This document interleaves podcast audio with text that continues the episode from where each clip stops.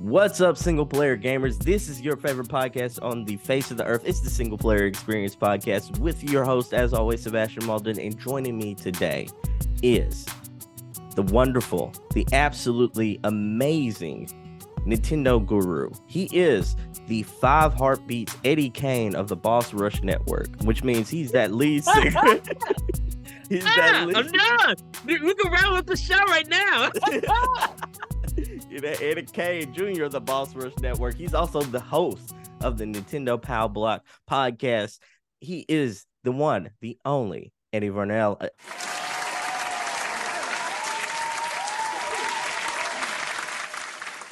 Eddie, how you doing today? Hello, Sebastion. Hello, everybody. All right. Oh, I, I, I love. Okay, that intro. I think that's intro of the year. That just took me. that just took me right over there. right over there. I, all right. I had to bring it when you when you came on, so I had to make sure the intro was fire. Yes, it was fire. Okay. I, I would I accept that position. I mean, goodness, I'm like, he said the five heartbeats, and I'm just like, I need to watch that movie again with Robert Thompson because that that and the Temptations, they those movies felt similar, but you set your tail down and watched everything. You was learning lines. You was learning the songs. You was just like, I don't care if this was real or fake. This is so good, and I miss movies like that from the '90s. Oh yeah, early 2000s. Man, they they were bringing the heat with them. Um, with them like behind the behind the scenes bands type of um. Uh, movies like that. Before we get started, though, talking about video games, I got I got to ask you a couple of questions. Like on your show, on your show, historically, y'all like talking about snacks, and I want to see what yes. snacks you've been eating lately. Okay, so um, I tried out the Reese's Big Cup Caramel. It's one of their new um, products that they put out. It's not really bad. Uh, I was telling Corey about it on Power Block. Um, that it's a it's a good kind of mild sweetness to it with the peanut butter and caramel. And I'm like, and if you think it's too sweet, you could just drink some milk with it, uh, and, and it would mellow out and everything. Is it um, giant um, or is it like a, the regular size? It was it's giant. It's the big cup ones. So and they come in one pack. Uh, okay. For it. So um, that's been good. Um, I've been having some Pikachu cookies um, from the Japanese market that I that I go to, uh, and I left the I left it at work and I forgot to bring it. But it's a red kind of package with Pikachu with a captain hat on it and everything. And when you eat the cookies, uh, it's like those panda cookies that is mm-hmm. the cookie on the outside, the chocolate in the middle. Oh, okay. Uh, stuff. It's kind of like that, but they're all in Pikachu's. Uh, and also, like I had some. Now this is gonna sound weird, to everybody, but there's some Pikachu Cocoa Puffs uh, that I had. That was cookies. Um, the, the powder was chocolate, but they were kind of like a little bit thin, but they remind you, and when you taste it, of Cocoa Puffs. So I call it just like Pikachu Cocoa Puffs. That that would be cool if Nintendo did Cocoa Puffs cereal and stuff uh and everything. So um pretty much that's what i've been snacking on. And then like i said people follow me on twitter or stuff. Um i've been having ramen and uh I had some chicken broth ramen um, okay. which was delicious. And i've been eating my sushi. But next time i go in a couple of weeks i'm gonna have the beef uh ramen uh beef broth ramen. Because i haven't i haven't tried it like that Okay. So I'm excited. So you're in your Naruto game right now. Eating, uh, eating all yes. this ramen. yes. Um. Yeah. So that's kind of what I've been snacking on and everything. You know, I gotta ask, what's up with um, what's up with you eating all this um Pikachu stuff? You know, it was something they always do different stuff every time I go to this Japanese market because I'm not there always all the time. So when I go and visit, I look for the Nintendo snacks. And when I see it, I grab it and I try it out, you know, because of course I gotta talk about it on Nintendo Power Block. Oh yeah, you got to. so and so I like I seen this Pikachu one uh, for Pokemon. And I'm just like, oh, I gotta try this. And plus, this this this packaging looks good, and I love um that it looks like a Pokeball, but it's Pikachu on the front. So I was just like, oh yeah, I gotta get this. I gotta take pics and I gotta tell people about it and stuff. So um, that's why I've been on it and everything because I've been going to the Japanese market.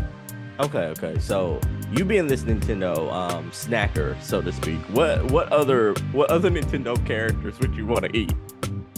Well, I tried the Splatoon characters. They have Splatoon gummies. Um, How was with that? different flavors. Bad. They're, they're really good. The, I think the bad thing about it is just like it's four in a package and they come in Oh. small packs.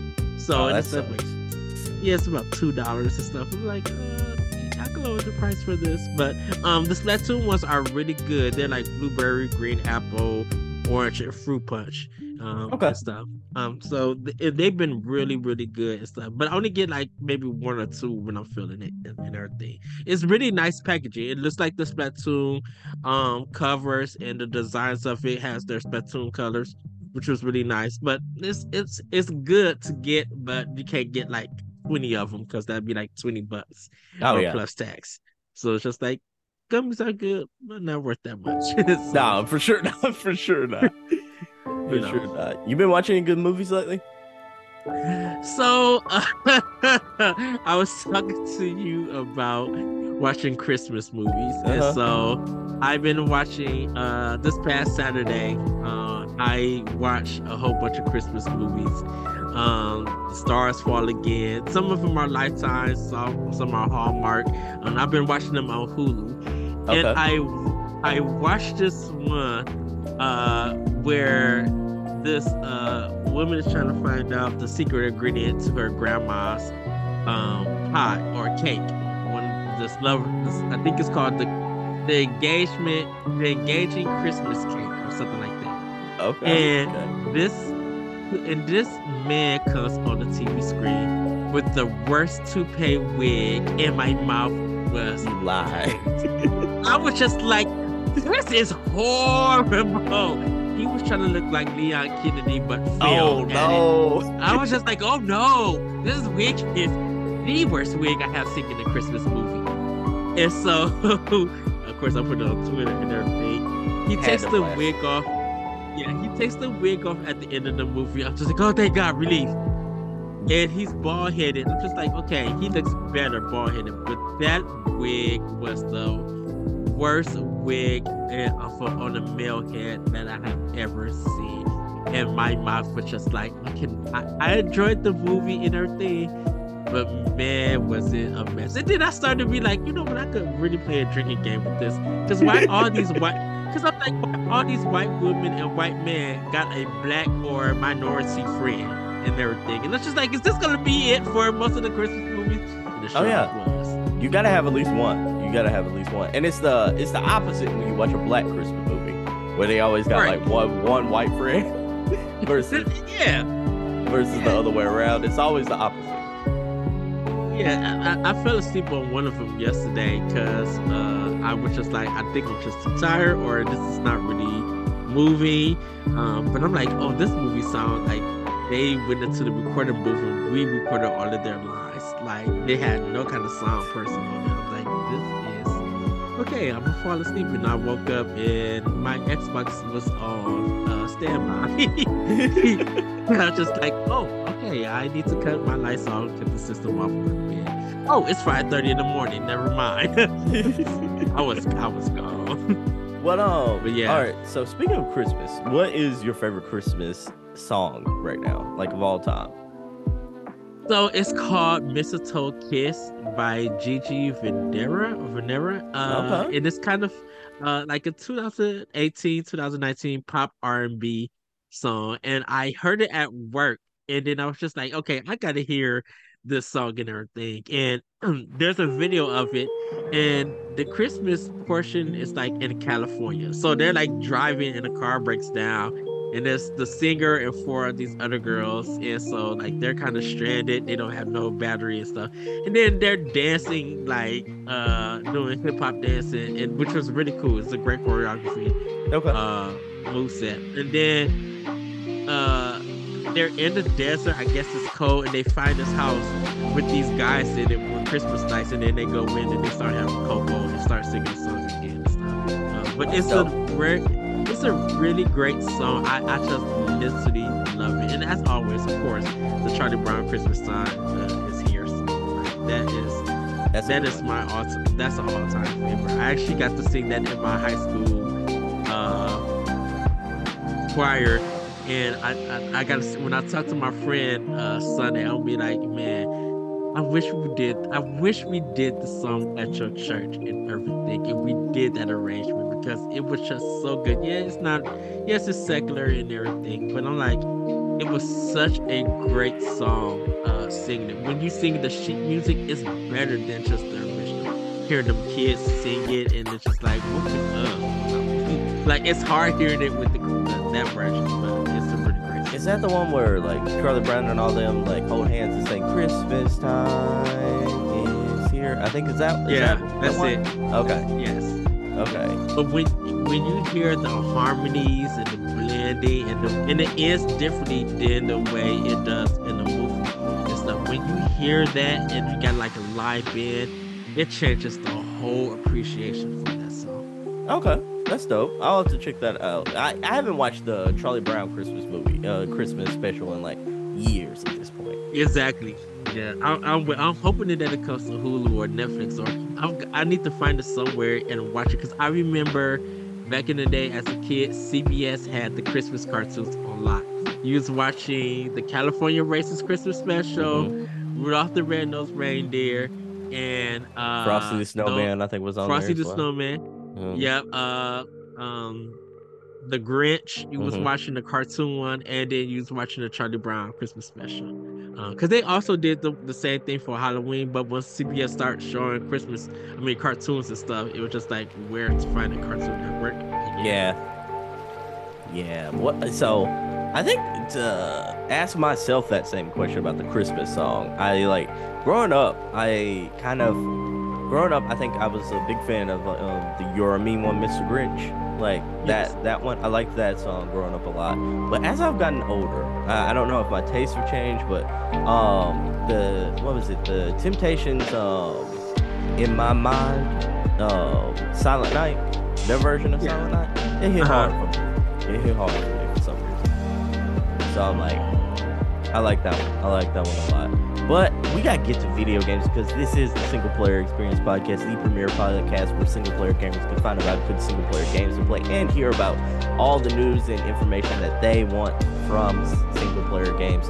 Um, I got to ask you, you know, we before we get to the topic of the show, we do have a sort of mini topic of the show, and that is our gaming disappointments this year. Like whether or not it be games that we expected to hit that just didn't quite nail it, or games maybe we didn't get enough time with.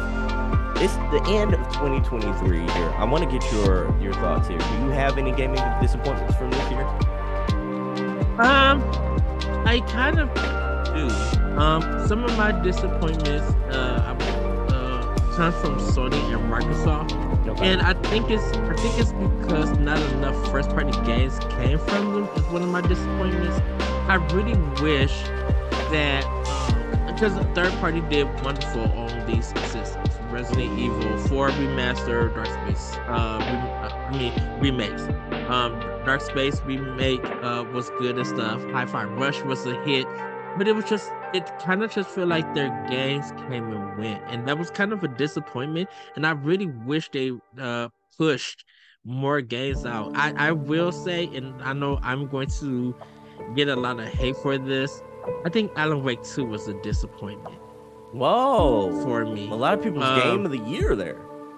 It is, and great production. Once again, terrible gameplay, and once again, they don't know how to balance challenge, difficulty, and stuff. Because um, I think with the game being very challenging in, in effect, like trying to redo parts and un- being unable to skip cutscenes, and it, it feels like a- as you progress, they could take off more hits than you could deliver and Okay. everything. And people don't want to be doing fights over and over again. That's that's been the one big problem with Remedy is that if you die during a long battle, you gotta redo all of that. And it's not your and it's, it shouldn't be your fault as the player. Why is after two hits, two thirds of your health is gone? But to even get to that same part for the enemy, you gotta put like 18 or 25 bullets in. it. and it's just like and I understand that you want people to explore, but you can't explore and you can't explore it because they keep dropping enemies out of nowhere, and you still got to use that stupid flashlight to uh to get enemies. The camera is a complete mess. Like the first boss fight, I was getting my tail killed because the game is so dark and the camera is so messed up and you don't know where you can run and everything. And it was just like this may be fun as for some people with survival horror. Yes, it got a great production. Yes, the musical number is great. But this gameplay turns can turn a person off of wanting to have any enjoyment. There's no balance between the gameplay and the presentation.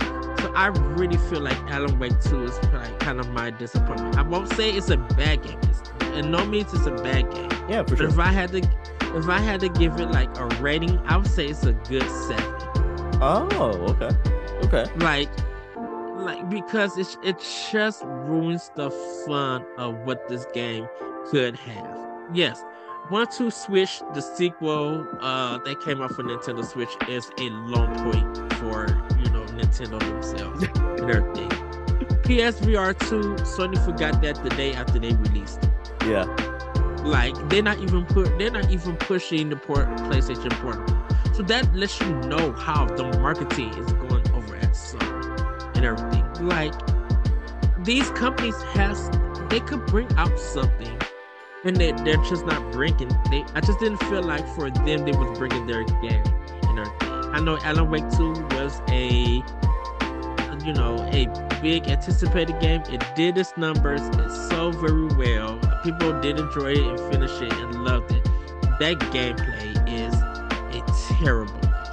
And that brings out the enjoyment of the game. I'm pushing my way through um and everything. Cause I got most of Saga, who is one of the characters um in the game, who how who I will say I voted for her for the voice actress um, for the Oh. Game Awards. I voted for her because she is really good. I think this is her first game. I don't know if she did other work, but I voted for her because she was the only like female representation really in the whole show. And I was just like, that's this is insane.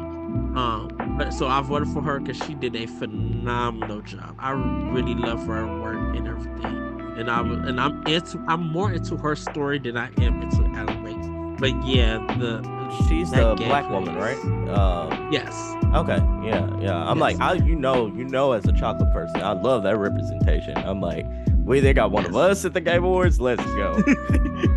yeah, but it's just yeah that gameplay is, and I, I will say Alan Wake Alan Wake Two does provide the scares. I did some jump scares. Controller fell out of my hand at some times, uh, but I I'm glad they did give you the option to turn it down to easy if you need to, and then you can go back to normal. One of the boss fights I had to literally turn down to easy because it was just like this is ridiculous. I can't see where she's attacking. I'm getting hit with stuff that I shouldn't get hit with, and I'm losing half. Of I'm losing health, and uh, this is my 15th time doing this battle. This Okay. is ridiculous. I yeah yeah I'm not gonna play Alan Wake 2. Uh, it's not it's not because it's a bad game. I'm just a chicken. Like I'm a I'm a survival horror chicken. I, I can't I know I I know I ain't got it in me. So to tell you the, the truth, it's not scary. It's just the the jumps the jump scares come from the interaction of the cutscenes. Like they're like you haven't played Eternal Darkness, but if you if you have you heard of the the sanity effects insanity effects Yeah, for sure. stuff like okay so it does stuff like there where it's playing mind games like a cutscene or a, or something will appear and flash off. That's more of the jump scares. The enemies coming from you you be like okay ragdoll physics i understand it looks beautiful and everything and i just gotta fight them and get through it. Like the first character is from a man who like who got killed or fell to, fell into the abyss in the front. And you kind of see his uh his long john at the bottom swaying back and forth. And when you're controlling the character you see his buttocks and everything. So you so he's he's literally naked and then the game starts and stuff.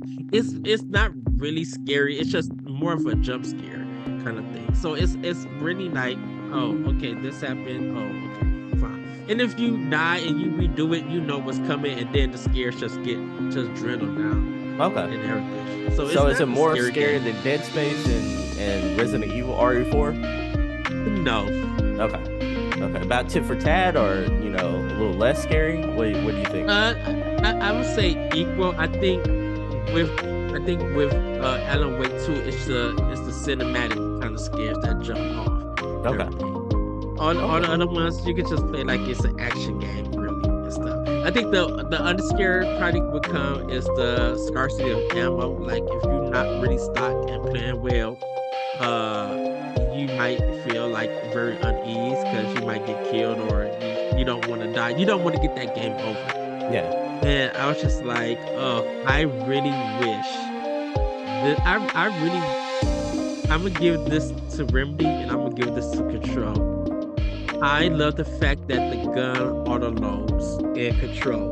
It does not auto load. Like you got unlimited ammunition, so you don't have to worry about that. I wish I literally wish that happened in Alan Wake 2. Oh, there was like of of because I, I don't understand why can't he not write about a gun that doesn't a gun and a flashlight that is unlimited are a writer so you're able to write all of this stuff but you can't write you know a way to survive to help the characters and stuff you can still have horror but i'm like i want to pop these fools i don't want to be like oh i got nine enemies to fight now I only got three bullets. Oh, and I can't leave because all of these enemies are chasing me.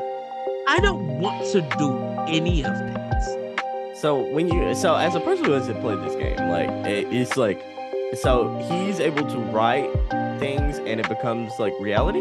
Is that is that what you're telling me? That's the that is the idea is that he's writing stuff and it's playing part in the story of what's going on.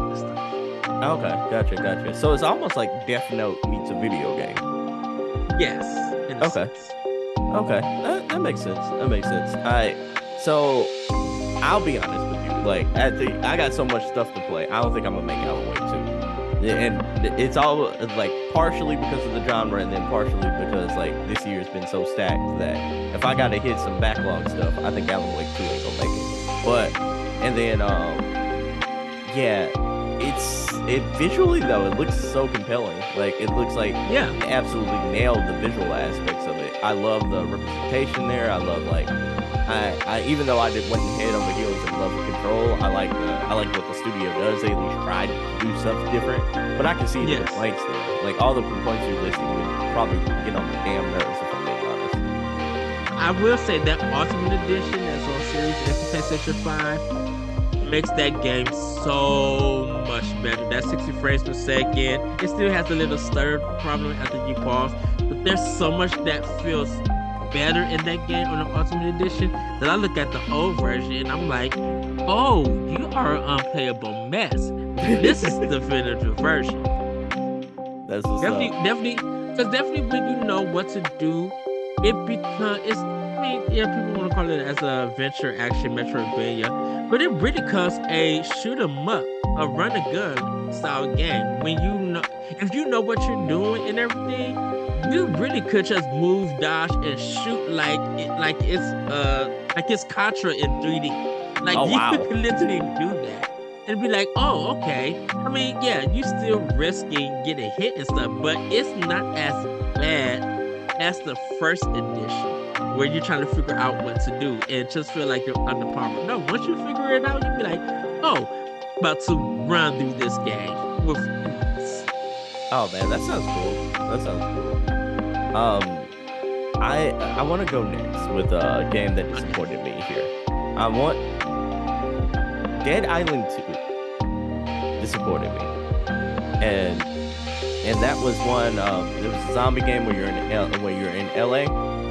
Yes, Yeah. I just got it for Black Friday. It's still in the package. I haven't installed it on Series X. yet. Oh man, it's not it's not bad per se. I, it's just I, I don't want to like discourage you from playing it. It's like it's it almost like I don't know why, but I feel like I get disappointed when I play a game and it feels like a game like it's a new game, but it feels like I'm like I'm playing something from like 2006 and that's kind of what what that kind of feels like the gameplay kind of feels like it kind of feels like something that i would have played back in at least like i'm exaggerating a little bit with 2006 it feels Yeah. like at least dishonored like when the first dishonored came out like Yes. and you were like oh characters can move like that for the first time and you know with the parkour um it feels like i miss sort of um what is the what is the zombie game with the parkour i miss um i'm blanking out on it Dead, Um, not Dead Rising. Uh, Dead. Uh, man uh, what was it because they. Because i played that last year too the second game um what is it zombie game um first thing that popped up zombie game with parkour dying light 2 Dying Light 2, which Yeah. was a terrible game. you I- like dying light uh, 2 at all Oh, good. I tried my best to be with that game, and it's just I can't. I can. I want. I'm going to finish it, but I picked up that game because I did the review for for Boss Rush, and I was just like, this is questionable content to the fifth degree. Like, it is can see that. it's like it's good in its movement, but it's combat and the story is this story is taking forever to get through. It, uh, I hated the I hated the story, and it gets like the I hate the story because like it goes from it goes from being a, a semi-realistic type zombie game to where like you know there's physics involved, and then it becomes like Resident Evil all of a sudden, where like next thing you know everybody got powers like superpowers, and I'm like oh I don't like this. and the I'm like, best and the best weapon is for you to run and jump kick folks. Wait, what? What kind of Karate Kid adventure mode is this? yeah, it's it's rough, but I mean. Dead Island 2 feels exactly that like that same thing, except without the parkour. If I'm being honest, it's just The story is a little more down to earth, though. I will say, a little more. I will say, go. There's a uh, YouTube series called "What Happened," and they break down all the stuff for Dead Island 2. And because in the end, the developers who made Homefront 2, Uh-huh. uh, you know, that got like really criticized because their ups and downs. They made this game for Dead Island 2, and that's why it got like good reviews and stuff like that. Because they were, uh, yeah, it got passed from studio to studio, developer to developer. It's a really good breakdown, really good uh episode. So check it out if you are into that stuff. I'll have to check that out. Because I was, be- I'm gonna be honest, like, and this is not, throw- I'm not trying to throw super shade at anybody, but like when they got nominated for an award at the Game Awards, not, uh, I can't remember what, I think it's Best Action Adventure Game, but like when they got nominated for that, I was shocked. I I was like, bro, I was like, man, I, I was, I thought, I was just like, I'm not saying things got snubbed because I don't want to say something's better than that, but like I was thinking to myself, I'm like, this is a stacked year. I'm surprised they made it. Yeah, I, I mean uh, the reviews and the sale numbers, I can understand why it got in the game. That is another disappointment. The Game Awards, not Mhm. itself, that's a whole different thing. Octopath Traveler 2 getting snubbed for RPG of the year or being in any category and soundtrack. Oh, you want to talk about the internet was hot for people who played that game? Man, that game was robbed. I get it because I don't think Final Fantasy 16 was an RPG. So I'm like, not a real RPG. So I'm like, Uh. I don't know how that got in over Octopath Traveler 2. But that game, music, characters, storylines, voice acting, that game is literally a 10 out of 10. Octopath Traveler 2, and people who have not played it, people started getting into it. They were just like, oh, okay, now I understand why this game was snubbed. Like, it's the same. Octopath Traveler 2 is this year's Xenoblade Chronicles 3. Man, you gonna it's live and die by that. Xenoblade Chronicles 3 gets Oh, snubbed. Oh, because because all because people were just like, I'm jumping into Xenoblade. People are jumping into Xenoblade Chronicles 3 right now. It was just like, okay, I understand why people made this game their game of the year, or people love this music and the characters and stuff. People are understanding why the hype and talk about a certain game that they missed. Why playing it, they understand now. It's happening, which I hope that becomes a more thing in 2024. That backlog stuff that people miss oh, I understand now why you're saying this. It Yeah. it happened with me with Portal 2. Like I didn't understand why Portal 2 was a game of the year. I'm like, oh, I'm playing it now. Oh, okay. Love the comedy, love the puzzles. Okay, now I understand why this is a 10 out of 10. It deserves this game of the year. I got Now that for free recently for um on on a Steam sale, and I'm like, I'm excited. I'm, and that's my first. I've never played it, so this is my first entry into Portal. Like Portal Mm-hmm. Yeah, One I kn- Portal Two.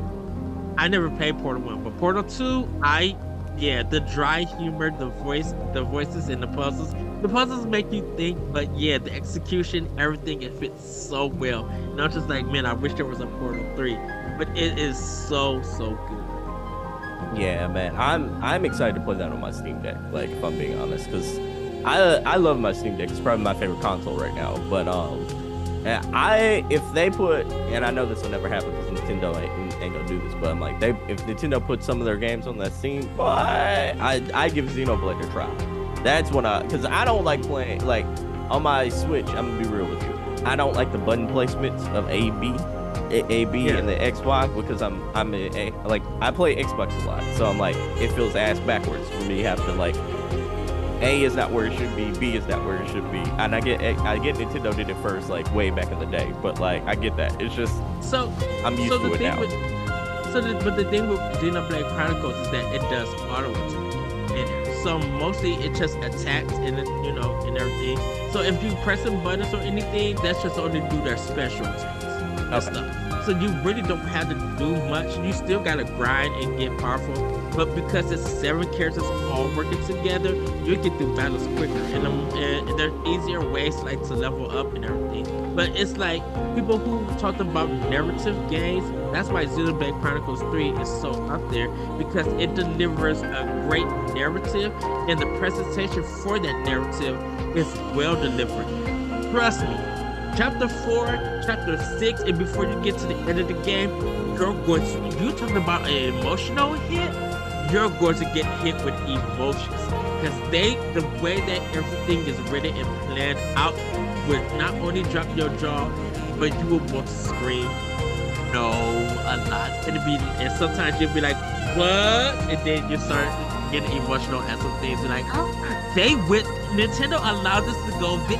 Yes, they did. Do I have to play the first and second ones before I play three? Um, if you want to, you can. Um, but three is kind of like its own kind of game. There are there are some references to two and one, and so if you Okay. want to know them, go ahead and play them. But to get like the Don't full story like of three and everything, content. just Treat play yourself three. and support the creator Okay. Is it like a- is it the same protagonist all the way through? For exclusive perks Um, sneak. Not for one or two. No, the, all three of those games got different protagonists. In it. Okay, gotcha, gotcha. All right, all right. That sounds cool. Yeah. Uh, dang, if I'm like, you know, if they make a detachment like a like a um a switch um a switch like remote to where like the buttons were the Xbox buttons instead Uh, to where like the Xbox placement. I'm a, I'd play my Switch a lot more than I do, but I'm like, well, I, yeah, I think they the way the reason why they have it is because of the way that the Super Nintendo controller is. man, um, that was that was 30 years ago. 30 years Right. ago. But Nintendo has that patent. Yeah. So that's why Xbox and PlayStation got to use different ways, different like switch it because Nintendo has the patent on that control design Man, I'm uh, so used to that. I'm so used to that over the last 30 years, though. I'm like, man, it's hard for me to go back. Yeah. It is so hard And for me to go back. and that and that's why Nintendo can never switch like the A and B. They can't Uh-huh. they cannot switch it because Xbox got that patent for that or or use that. That's crazy. Um, but going back to gaming disappointments, so the Game Awards in general, you said like you said some of the snubs were kind of all over the place, especially with um, is he, uh, like Octopath Traveler Yeah. 2 getting snubbed there Yes. with RPGs. Do you have any other um gripes from this year, like or like maybe games that just didn't quite hit, hit as well as you wanted them to?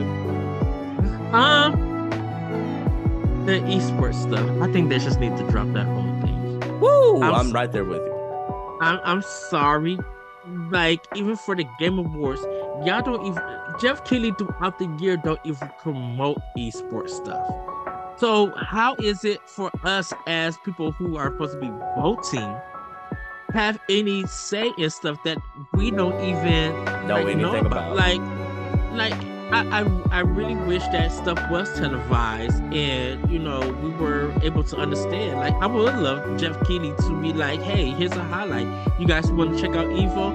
Evo's happening on Sony PlayStation. Like, break stuff down so we can understand." Um, and I, I just kind of felt like, man, Esports in this- general hasn't done a really good job of advertising their whole sports platform, if I'm True. being honest. True. Um, yeah.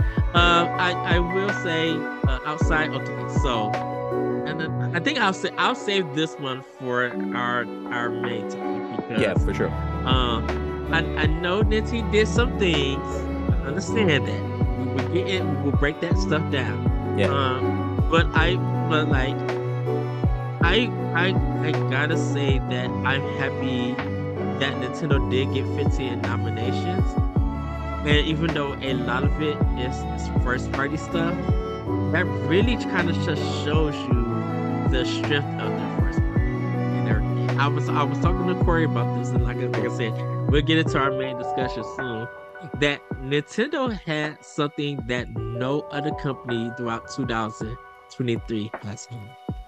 And I will talk about that in our next section. I like that. I like that. Give them a little tease, tease of what's to come. But like, so I, I think my, I think one of my disappointments here, um, for for this year, um, is how people treated for Forspoken.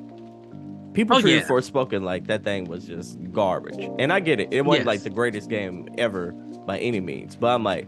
We, you know, you played worse games this year than Forspoken, but y'all acted like this game was like a, a straight four out of ten. You know? Right. And the game looks gorgeous.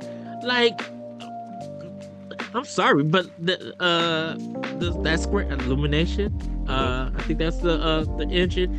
That game looks gorgeous. I understand the execution might not be what people thought it was, but I'm like I really wish Square would continue to use this uh use this engine and stuff, you know, because I'm like this looks just amazing. This looks beautiful, and I and I know people were just like, well, the the, the writing was cringe worthy, and all the customers. I'm like, there's a lot of stuff that y'all do is cringe worthy, and it's the same thing that she does in the game with all the cussing and and all of that stuff. Y'all do that in real life, so they just replicating what a lot of people do as gamers or just in the real world. So I was just like. And let's be honest, if you saw a dra- if you were just teleported to a world and you saw a dragon all of a sudden, you ain't gonna cuss. You you ain't gonna Exactly. be scared to cuss. I'm like, And- come on now. I, I know I'm gonna get hate for this, so Uh-huh. prepare to get to get. Forspoken looks way better than the GT, uh, GTA uh, Six trailer. Oh wow, you bring you bringing some heat there with that one. you bringing I- some heat I- there. I'm gonna bring. I I respect that trailer and everything. I looked at it and, I'm, and everyone's like, "Oh, this looks so gorgeous." I'm just like, this. Okay, it looks good, but I'm like, we seen better trailers and we seen better. I mean, all of this is cutscene stuff, so I'm not knocking them on that. Animation mm-hmm. is looking good, but I'm just like, yeah, they got to 2025 to fix a lot of this. This, th- this is just cutscene stuff. And It, it wasn't hitting Curry- for you. it I mean it, it I mean I'm gonna play. I'm gonna get the game. I'm not gonna knock it or anything. Okay. Uh, but I'm like I Are you a GTA person? so this is the thing about it. Okay. I am not a GTA lover. It really kind of makes me not like Rockstar.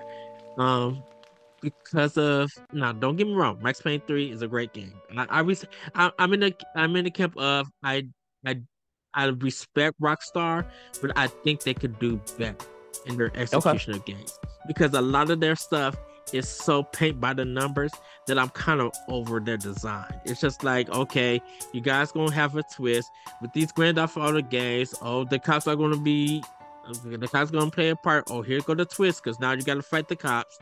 It, it is just like you. It's just like you did this for four game or three games, and it's just, it's just so boring. And it's You want to so see their next evolution, numbers. maybe? Yeah, I'm just like I need y'all to tell a your stories need to be memorable because if I ask people about, can you remember anything as a story, as a narrative, as a plot, going to the whole thing for the Grand Theft Auto games, can you tell me anything about it? And no one can tell me anything. None of that is is memorable. You mean if I ask you, if I ask you, I, if I ask you, give me a rundown of Mass Effect 2, bam, you telling me pinpoints and everything. Force is giving me the drama, giving me the action, giving me the levels, their favorite They're giving me all of that. Grand Theft Auto, can no one tell me anything? Yeah, I feel you. I'm a big narrative guy in general, but so I kind of get the gripe there. Um, but you weren't moved by um, was to say Big Smoke, you know, in San Andreas. Oh no, San, oh ooh, no, that game on PS2 San Andreas. Oh goodness, riding on that bicycle and pressing X so you could. No, this is You didn't like No, the, th- you like getting swole in San Andreas. No, I getting swollen and then getting shot up with a with the terrible game controls. No, man. Um, so then, Hey. oh, the, uh, the so bringing it back to your disappointments here because this is an interesting conversation we um we you have so many things that you like about this year but like among Yes. them uh, like so you were a little disappointed with the gta trailer and then you were a bit disappointed with octopath traveler 2 snub, and then i want to bring it back to the esports comment because you you were Mhm. you said like maybe they should probably get their own like maybe they should get their own like award show highlighting just esports stuff. Is that is that kind of your interpretation there Not really. I think it's just making gamers more aware about it because, like you said earlier, even the esports don't present anything, so we don't get to know who the players are. We don't know all of these teams from Japan and from Europe and UK. We don't have no connection or anything, and we and yes, we don't play a lot of those games and stuff. But we really wish that there was more, um, there was more just visibility of it. So i could know who i'm voting for. So i can know I, yes i i should go out and look for it but i'm just like i can't make these different things because uh, i'm a parent not a parent but i'm an adult who works and everything. And I, i'm like i would love to see what are the highlights. Make it a big thing. Treat the esports like it's a nintendo direct. You pres- you announce it and you hype the mess out of it. So people could be reminded that oh it's an overwatch tournament on saturday at 3 p.m let me let me tune in. Oh i need to oh these are the players? Oh this is the uh, team breakdown? Oh okay. Let me check who they are. Oh okay. So now like oh that yeah that was a good shot. Oh that was a good match. Okay. Game awards side yeah, I remember watching that Overwatch uh, thing. I love this team. Oh, they got this player. He was really cool. I'm gonna vote for him. I'm knowledgeable. I'm I'm I'm in the know and everything.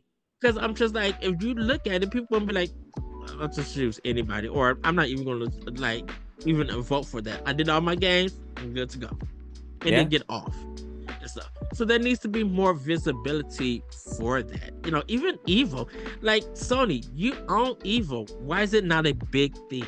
It's it's not a big deal. Like, and I, I won't say because they lost Smash or anything, but I'm like, Sony is doing what they do to their prom- their own products. They're not promoting nothing about it. I didn't even know that Evo was happening at points in time and everything. Like when Evo was coming out, Evo was treated as the same way as E3 in a sense. You knew that Evo was happening, so they were gonna be like, you could check it out. Here, here's the links. Here's the YouTube. Here's Twitch. These are the players. Like here, here go the clips. They were doing all of that. You don't see Sony doing none of that. So it, it kind of felt like Evo is not even important. You know, video game tournaments should be important. Is a important part to the gaming culture and no one is doing anything about it. You can get on Nintendo about the, the Smash stuff. I'm fine with that. But at least if Nintendo was going to make a big thing, even when they do it for the Splatoon stuff, you see them talking about, you see them posting something about it on their on Twitter or Facebook or their social medias. You see YouTube stuff doing about it. They remind you constantly or or anything. You see this that Splatoon thing is trendy. We argue about the flavors of ice cream for Splatoon 3, in 2023. That's how powerful the marketing was in that Nintendo Direct. And we still talk about it. After Yeah, the event happened. And Nintendo was making you aware of what was going on. So th- that's the kind of stuff that I wish that would happen. But it's a big disappointment that there isn't visibility for video game tournaments. Man, I'm right there with you. It's uh, you got to make us care. Like, yeah, I'm not saying treat it like WWE, but like kind of treat it like WWE. Uh, like we already Okay. al- We, always know what's going on with them because they advertise to the moon and back. So I'm like, right. yeah, I'm like, I don't know any esports players like at all, and it's not, and I would like to, but I'm also not gonna make that extra effort to. I'm like, you got to make me care, you know? Right. Yeah. Like, so- give me a, go- a Super Ghosts and Goblins tournament. Like, I want to know who can beat that game. Like, I want to see. I think I want to see more in games that could be used in different tournaments, and just make it more aware. Because the thing about it is, is that we care more about when people are doing uh the do- the donation charity screen, uh, Mm. charity streams, or uh, um like the the speed run tournaments. Like we care about watching that stuff. Then we care about the e tournaments. Like we should be able to see more. From. So that's Real, me. real talk. They want to make this big, uh, make a reality TV show. Like put all these esports guys in a house and make them like have Oh, to battle it out. But no, but that was not like the Sony uh reality show that nobody watched. no, no. You got to do it better than that. You got to do it better than that. But um, uh, all right. So let's move on to the topic of the show, and that is like we're giving we're giving different companies letter grades for the year. We we had our PlayStation um expose where we kind of dove deep and gave them a grade. I want to do that same thing with Nintendo. So, and here here's the premise here. We we're gonna take all the good, all the bad from Nintendo, from everything they've done this year, from whether it be games, whether it be hardware, everything that they've done, and we're going to evaluate that. And you, as the professor, Professor Nintendo, if you will, are going to give them a pure fire, honest grade.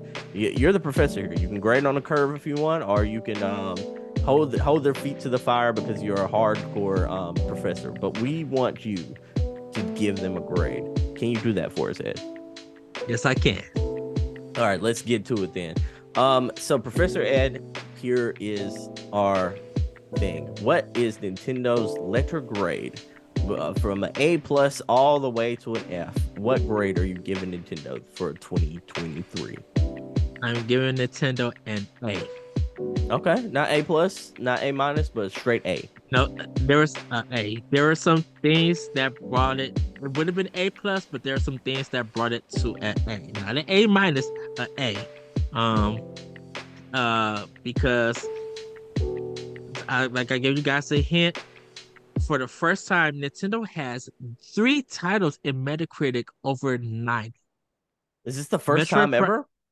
Me- First time, Metroid Prime Remaster, Mar- Super Mario Brothers uh, Wonder, and Tears of the King. Wonder an indie game. did, yeah, gonna let that be what it needs to be. I'm joking with you. I'm just joking with you. I'm gonna So- put that drama in. I'm gonna put that drama in the Oscar uh, uh, category, and I'm gonna keep it moving. All right, all Uh, right. Uh, yeah, Tears is Tears is the highest game for Nintendo that was ranked. Baldur's Gate 3 beat it like in overall video games. I think something else beat it. But you know, Wonder beat Spider-Man. Wonder has a 93. Spider-Man had a 91. Um, Prime Remaster beat its original by uh one point. Uh, I think it's like a 96, and I think Okay. Metroid Prime is a 95. I might be wrong with that, but I know it's high and everything. You know, and that's the first time Nintendo had three titles just released. Uh, two new, two, two sequels, not a new IP, but two sequels and a remaster being in the 90s. There might be some other years that did it, but for Sony and Microsoft to have powerful systems out for Nintendo to outbeat them with the underpowered Switch and stuff it really showcases you that if it's about the games, it's about the games. like no joke and everything. Um, the Nintendo Directs have been on on fire. That Nintendo Direct in February, I was just watching it, and the way people reacted when Metroid Prime Remastered got announced, and then it just comes out, and you're just like, "Ooh, this is going!" it is, and it was just like, "Oh my goodness!" That not only people downloaded the digital version, they went out and brought the physical. Where to Nintendo said, "We understand that we are that we need to do shipments," and they shipped the game out and it's sold out again. Like, who's doing that for a remaster? That's insane. And yes, we got, we got Advance War, which is a beautiful game, fun game. Tears of the Kingdom.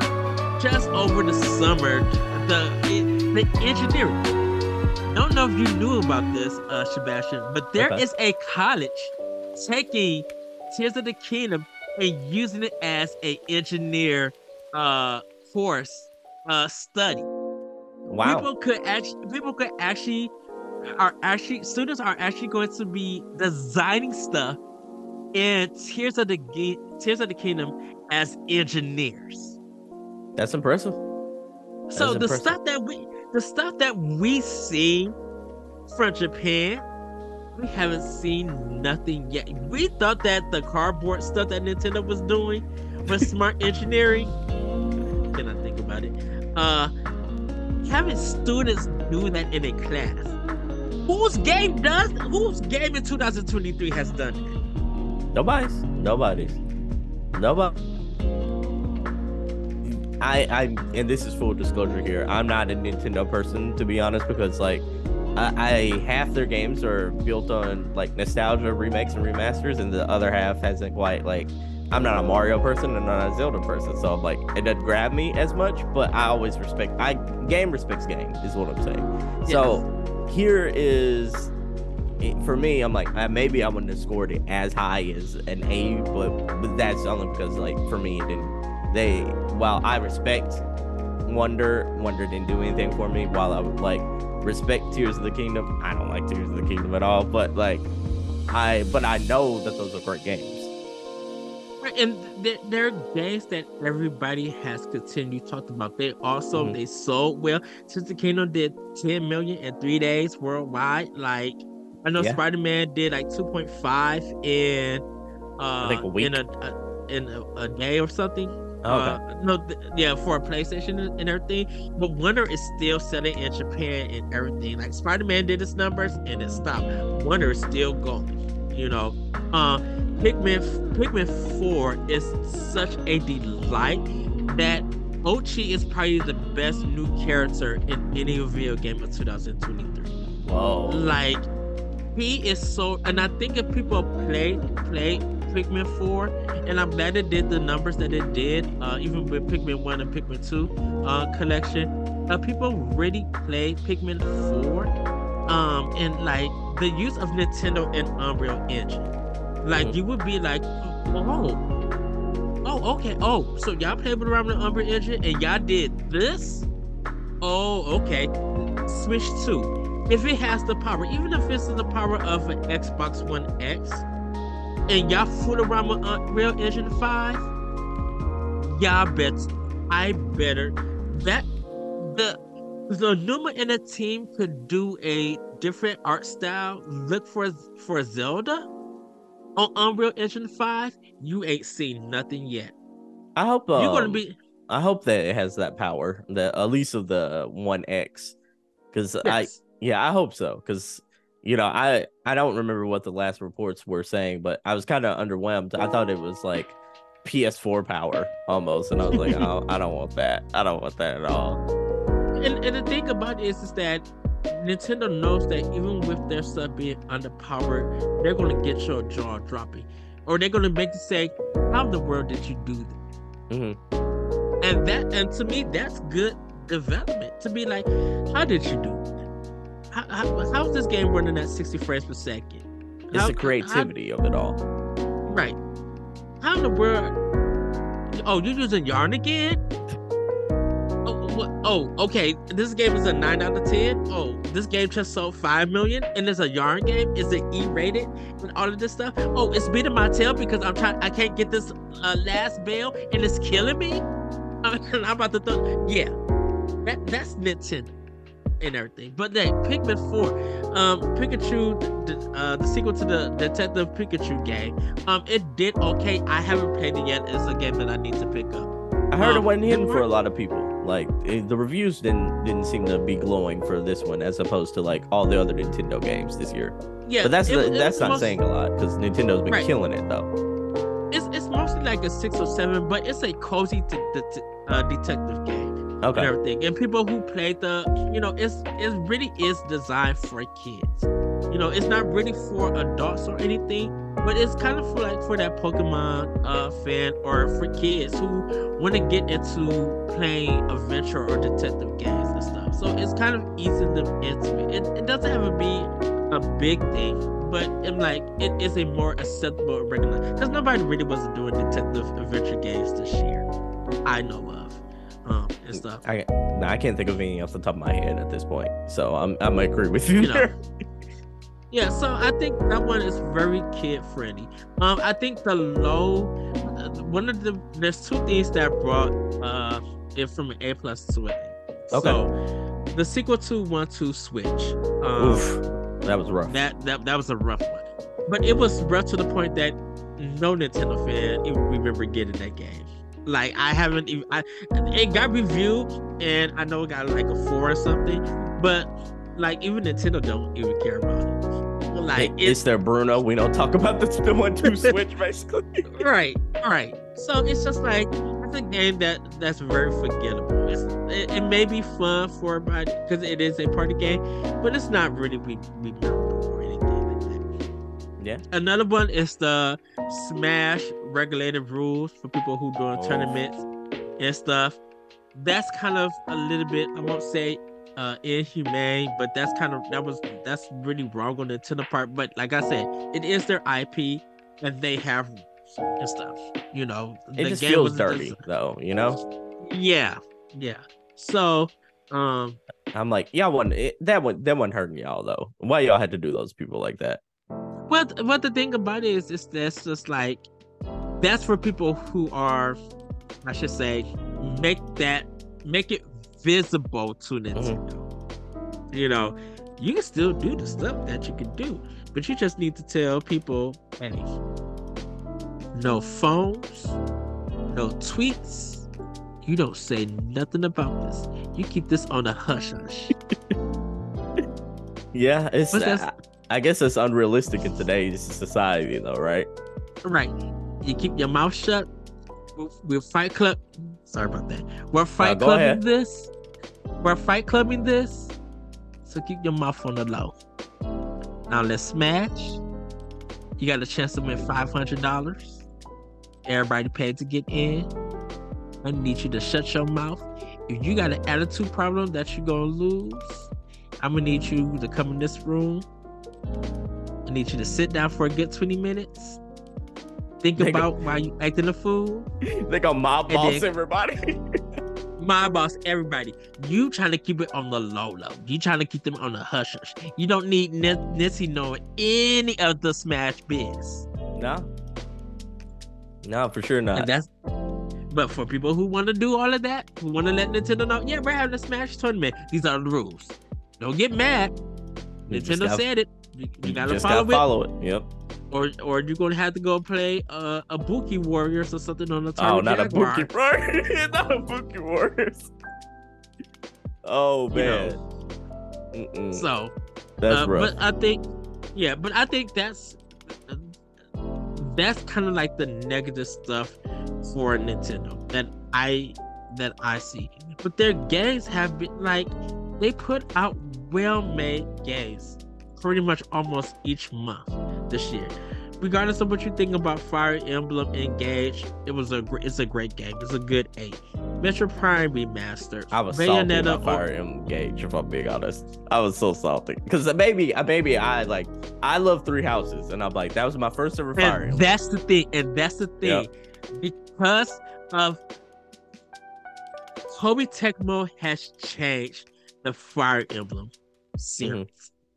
And because of uh the original I cannot think of the original Intelligent Systems. Because of them doing other stuff and working with Koei Tecmo, this the series now belongs to them as a developer. Mm-hmm. And people want to see more of Three Houses and maybe improvements or new ideas and engagement as great as the, the, music is fantastic. The game looks gorgeous. Intelligent System did their thing. I'm not gonna knock them for that. Yeah. But I think they lost sight of what makes an intelligent games, intelligent system Fire Emblem. And because people got stuck with Koei Tecmo's Fire Emblem, it showcased Nintendo. That's the way to go. Not Intelligent Systems version. Intelligent Systems I still could make amazing Paper Mario games because they do. They, they make paper, great Paper Mario games. So it's almost but like not, staying in your lane at this point. Like why why y'all messing up a good thing? It's not so much as staying in the lane. It's just like okay, Tetris Systems, y'all took a y'all took a highway to go somewhere and go on vacation, and let us take the keys. Okay, you know, I like that. And I like we, that we're we're in college. We're we're partying. We're doing everything that we can. Oh, you want to come back and pick us up? Nah, stay on vacation. Go do something else now. You know, uh, Codename Steam. That's yours. Go do something with that.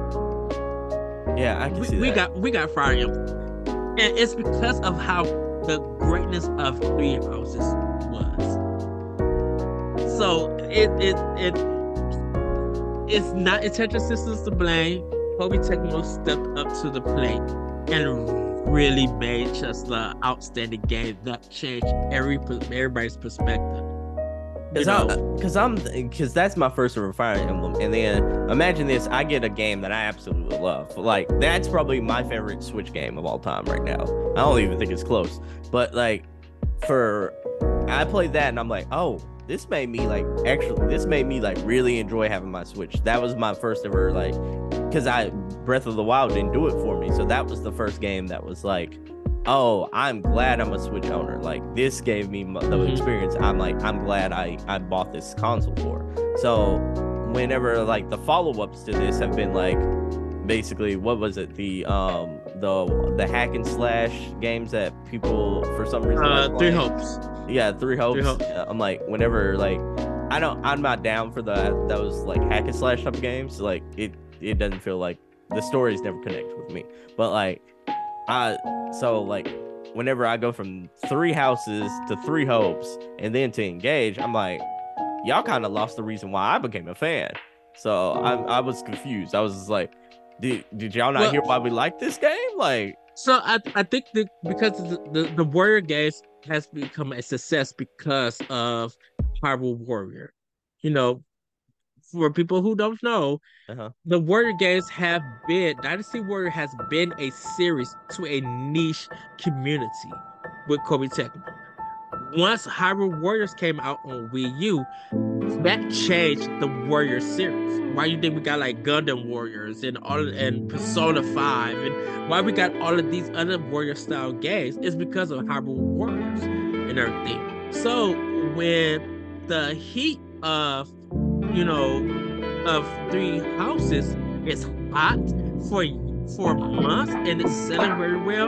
Well, let's interject that same thing because the Warriors are hot, Fire Emblem's hot. Let's put them together and, and let's bring out this game. Jazz, me and Corey were just like she's she's one of the best new characters uh, in the in the uh, Fire Emblem series, and we hope to see more.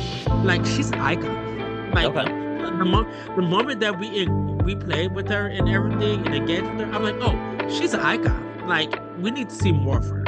You know. Uh, so we couldn't have got that. We could have got a three houses too, or maybe like another game that's got a three houses if, like you know.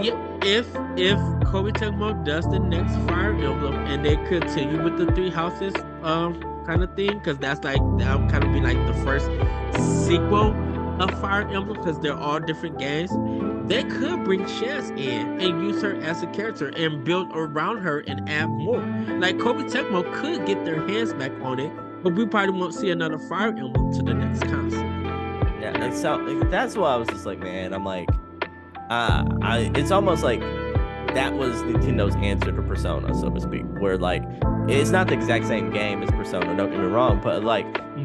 I didn't, I didn't, I hadn't found anything where it was such character related like games, uh, like in this Nintendo generation yet. Like I, Yes.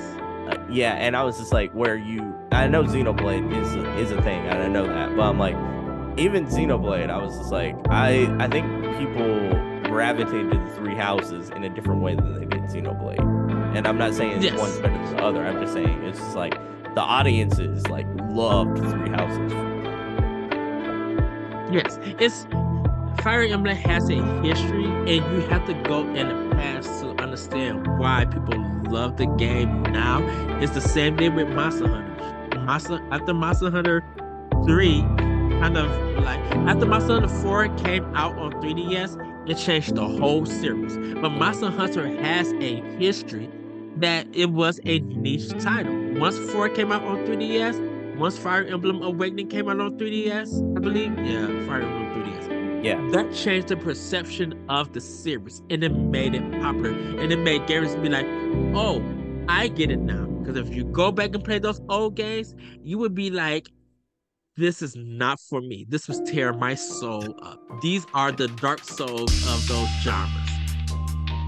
Do you Oh, those think are maybe? soul games.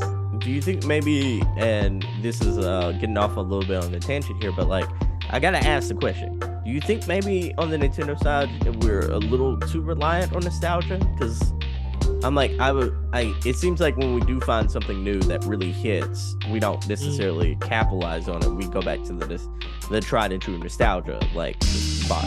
and I'm not saying that's, a bad thing, but it's kind of like So you. that's, that's that's more of an excuse kind of thing with Nintendo. Like uh-huh. everybody wanted wants to use nostalgia. All these companies are using nostalgia. They're still playing Call of Duty of what? Because of nostalgia, and it's That- still selling the numbers. So you can't you can't blame Nintendo for what they do and say that oh is it because of nostalgia? No, a lot of games have nostalgia. You play a lot of GTA has nostalgia. Yeah, for sure. Uh, for sure. Uh, on, If on the if- first party side, though, like, I don't feel like Xbox is leaning too hard on nostalgia right now. Like, oh, they're leaning on they're leaning on nostalgia. I'm Halo like, and Gears and Forza. That's true. Halo, Gears, and Forza are historic. Uh, they're historic franchises. But other than that, it feels like we're getting more new IPs going forward. Like, you got that. Um, what is it? The almost like the Song of the South looking game. I can't remember what it's called. Um, um, Song of the South. Yeah, that that looks that looks South. really dope. I like that. That that looks like a fresh IP. Like um, what was the other one that Hi-Fi Rush? You also had um, yes. for Better or for Warriors. You had Redfall. Then you also had um, um, the game that's coming up. Pentiment was wasn't like a nostalgia based thing, and then you also had Yeah. um, you also had what was the game that's coming out this year? Um, I wouldn't even say like um, what was the Well, game? Star besides Starfield, Forza Motorsport, and Hi-Fi Rush. I think Pentiment was last year, wasn't it? Yeah, it, it was last year. I was just talking about like recent games that Oh. didn't really feel nostalgia based that they had in their lineup. You know, um, Well, Well- uh, it, dep- it it depends on how we look at nostalgia. Because if we're looking at nostalgia from the fact of this existing IP, don't forget when Nintendo bring out out their IPs, they're doing different things. The nostalgia comes in from recognizing, you know, elements from it that is that's been in previous games. So there is a foundation there, but they're always doing something new. It's not Avowed is what I was thinking about. By the way, Avowed. Uh-huh. Yeah. They're always doing something different. But like with Sony and Sony Emirates, Sony goes hard on Naughty Dog. We got four Uncharted. We got two Last of Us. Um, but they were they were new IPs though. Like, you know, they But the- kind of new but IPs. But the thing, but the thing about it is, people excuse the, all of that. They they excuse all of that. Insomniac has Ratchet and Clank. They have Jak and Daxter. They have all of these games that in a modern PS2 days or PS1 days, that was the stuff that helped Sony get to where they're at. So when those things are coming up, no one even uses the term nostalgia. No one I- uses the term for nostalgia when it comes to Microsoft. They only use it for Nintendo. It's because Nintendo games have been most Nintendo games and franchises have been around longer. But they never say that this is a new thing that they are doing with a recognizable uh series and stuff. I think like I think the way most people look at it is like with with Jak and Daxter and his sto- like Sony's historic franchises. I'm like Mhm. they don't go to the well like eh, we we don't see like Jak and Daxter um paper. We don't see like Jak and Daxter like uh right but then like we don't see 3D. new but we don't know we don't see past at least about five to we don't see past 10 new ips from sony developers or microsoft developers you got Now, three for three you got three for three studios still doing halo you got uh um whoever does the gear stuff you still got them doing coalition, I think, right? This the, yeah, the coalition. Yeah. You still got the new gifts. You got the uh poly polygraph or the the Forza team still making Forza games. I think it's you playground. Playground. You don't. Oh, poly. oh, Goodness, that sounds like a record company. It does. It really does, doesn't it? you still you still got companies making one IP at Microsoft. You have the same thing doing it at uh at, at Sony. So why do they get the excuse of none of their stuff is uh, uh none of their stuff is nostalgia, but Nintendo because they make different things in the Mario series. They do different things in Metroid series. They do different things. Here's a new IP with Splatoon. Oh, oh Splatoon now got nostalgia. Like when Nintendo does something different with it within an IP, they always use the term nostalgia. If you just say a recognizable formula, don't use nostalgia because they're always doing something different within those series and stuff. You Metroid has been done by uh, Nintendo, they have been done by MercurySteam, and they have been done by Team Ninja. I, I think you're onto something. Is just like I I think that you you're onto something that they do use the same IPs over and over again. It's just that they mix it up so it doesn't feel like it feels fresh every single time. And Right.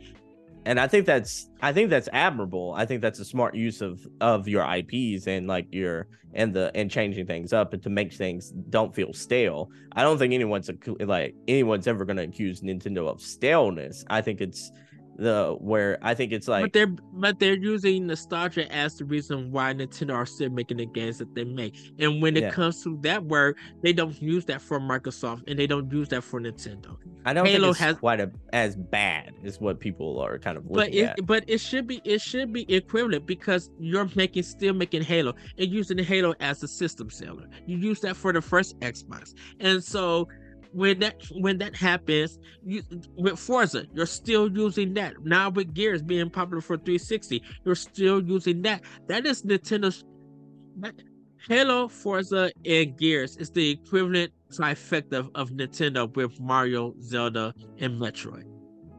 Sony has for their equivalent God of War, Uncharted, and The Last of Us. You don't see very many um Unch- you don't see Uncharted anymore though. Like it's all it's Well, all they- wrapped up though. It's it's wrapped up, but then you see Uncharted on their PSPs, on their handhelds. You know, The Last of Us got a TV series and everything, and they still promote that. They're doing two remasters. They got two remasters coming out.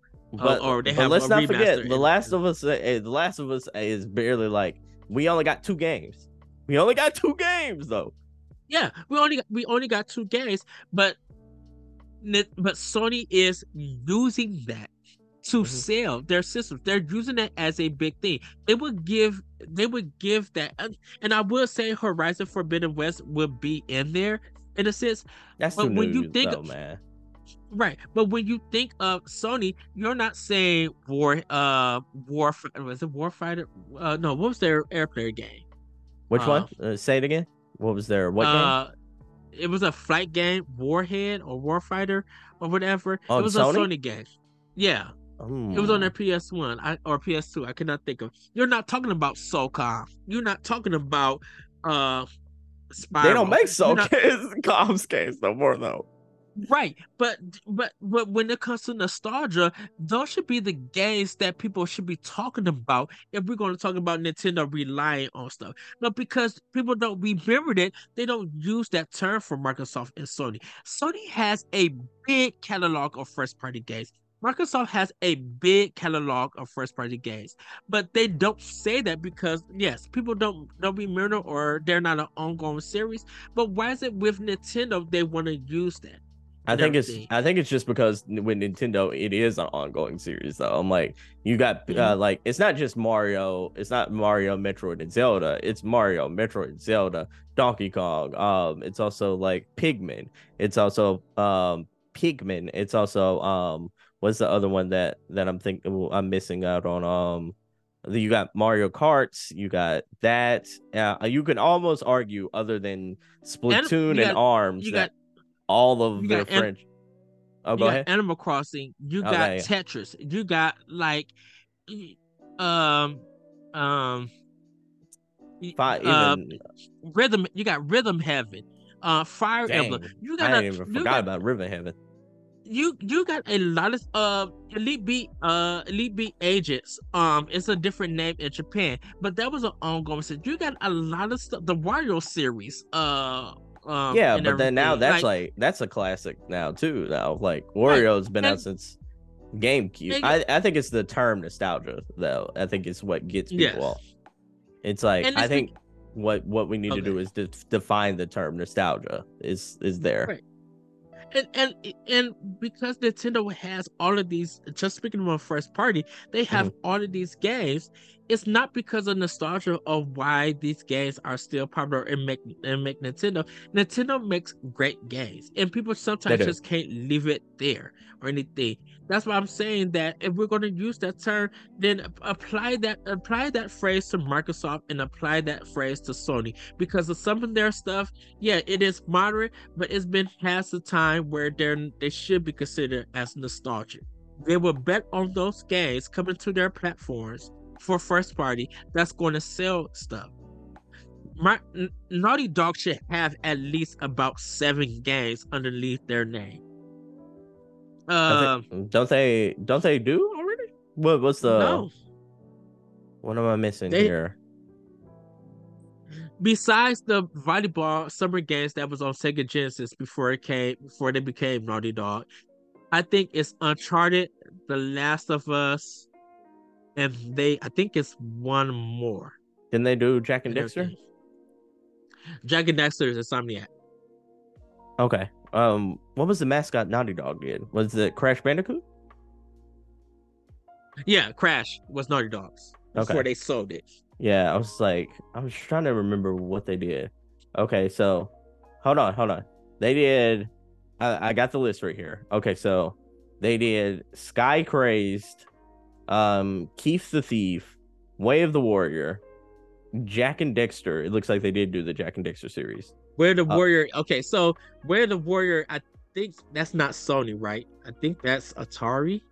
No, no, that's not Sony. It, it, it's like it was published by Universal, Universal Interactive. So uh, yeah, so I'm talking day. about Naughty. Yeah, I'm talking about Naughty Dog when they was with Sony before they did the previous games because Naughty Dog okay. was on their own and stuff before they went with Sony. Okay, gotcha, gotcha. If we're talking about that, then we only do have a select like fifteen, uh, like ten to fifteen year window there. But I'm like, if we were talking about like historical, I was just like, they do kind of oh, have yeah. a lot uh, of. They do have a lot, yes. But but when they was with Sony, yeah, they're kind of limited, and and that's why I said I'm like, at this point in time, those games should have those series, those developers should have the five to seven games of the series. I think the most one out of out of all of them would have to be Insomniac because of Resistance, uh, Jack and Jak and Daxter, uh, Ratchet and Clank, uh, right now, uh, not high, not, uh, what was the Spider-Man. one on Microsoft? Uh, oh, um, Spider Man uh, as well. Uh, Spider Man. Then you have um um uh, bouncing bouncing around. Uh, you're bouncing Fuse. around the city. Fuse is a good one. Um, what is you know, the other one? Because I know what you're thinking. It was like it's one of my favorite like Xbox One titles. Um, what was it? It was. Dang. Um, zombie game. Um, Sunset Overdrive. Sunset Overdrive, yeah. Yeah. And and the thing and the thing about it is that people we started to respect Sunset Overdrive once they finally got to play it. It got uh, that game got hate because Insomniac made a game for um Microsoft. That's the only reason why it got hate. Um, but then people like years It's a later, really good game. they exactly they finally played and be like, oh, I forgot. This is Insomniac. I was in my Sony mind or my fan mind, um, and I was hating on something that I haven't played. Now that I got my hands on it, I forgot. Insomniac is a top tier developer, Yeah, it's a and really I good need game. to respect. And I need to respect that, and people sometimes don't respect that. So let's let's reel it back into our topic of the show here. We um cause we we went off on a tangent here, uh, thankfully, Yes. because it was a really fun topic. But I want to bring it back. So you gave uh, Nintendo an A. Uh, So you got yes, Zelda, um, because of Zelda, Pikmin, um, what was the other ones? Zelda, Pikmin, Mario, Mario, Bayon- two uh, Mario's. Bayonetta, two Mario's, Bayonetta Origins, um, was that good? came out. Oh yeah, it's oh it's a great game. It's very underrated, but the art style and the music is beautiful. Top ten, literally top ten. It's it's it's up there in in execution. Like platinum platinum games outdid themselves. Yes, of course, Bayonetta three. Whatever people want to think about that, it's a great game. But Bayonetta Origins, I was just like, this this is a whole thing for platinum and i love when they do stuff like this Is it Um, more of uh is it more puzzles th- in this one or is it Uh, more because it, it's a has- different vibe than Bayonetta. it has it has puzzles and it has actions too for it and some action but it's not it's not stylistic action so it, Okay. it really is like uh it has this cute aesthetic but it really is a great action slash adventure puzzle game so Okay. it really is good um uh, Pikmin 1 and 2 uh like I mentioned earlier is a good one a lot of people actually got the collection and everything. And then, of course, we got to go with Nintendo Switch Online. You know, the Mario Kart uh, expansion stuff, um, getting Game Boy events and Game Boy Color. Like people going to do Minish Cap, going to do uh, Link's Awakening that way. Um, 007 and stuff. I think Um, I'm salty they know. still haven't put um they still haven't put the OG Pokemon games on there. I'm like, just give me yellow at least. uh, everybody's waiting for that. give Um, me yellow, you give know, me blue, give me red. I I I think like Crystal's probably my favorite Pokemon game ever at this point. But like, give me some of that. Like, give me some of that Yes. juice, man. Yes. And so I mean, yeah, the Nintendo Switch online stuff has been slow. Um but the games have been really good and we're still getting Japanese games that never came to America and stuff. Mhm. Some of the Fire Emblem stuff. Um one of Miyamoto's game came to America for the first time because it, it was never translated. It came out here. So like Nintendo Switch Online has had a good, not big kind of like reveal or anything or or or, or any presents, but it's been good that people could go in. Uh, you know, sense. of course, yeah, I, I've been hopping. I hopped into uh, there. There's a guy doing a video of learning about Streets of Rage 2 and hearing the music and Mhm. playing on the piano. That made me go play Streets of Rage 2 on my Switch, and I was just like, oh, my, just it, it feels. They yes, Nintendo's like with the Bluetooth headphones, but thank God that they have it because hearing Streets of Rage 2 in the headset while beating up, it it, it makes you want to drop the controller and dance sometimes Okay. or or you just want to go to the break. That's how good that music is. It's- I, I I was talking, of course, everybody. I'm sorry, I'm crazy. I talk to myself sometimes. No, but shout good. out to shout out to Sega and the Sega Genesis for having two games with the best soundtracks that could rival Super Nintendo.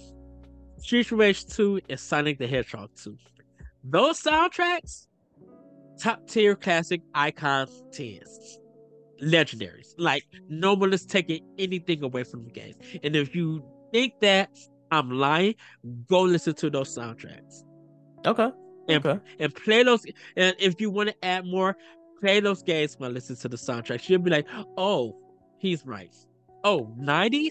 90s was all about this. as a 12 year at well, I was 12 or 13. I think I was 13 when Streets of Rage 2 came out. What the heck am I 13 years old dancing to house music? I heard Yellow House because I live close to Chicago. But this from Japan, It was Oh. different. It was different. I'm just like, oh, no video game is touching this. Love you, Secret of Mana. Love you, Chrono Tr- Trigger. Love you, Yoshi's Island. None of y'all's touching this Rage 2 soundtrack. None of y'all. So let let me ask you this: like, the this is an interesting one. Do we also give Nintendo some bonus points here for the Super Mario Brothers movie? Yes, we do. Okay, so we because got everybody because everybody had their doubts.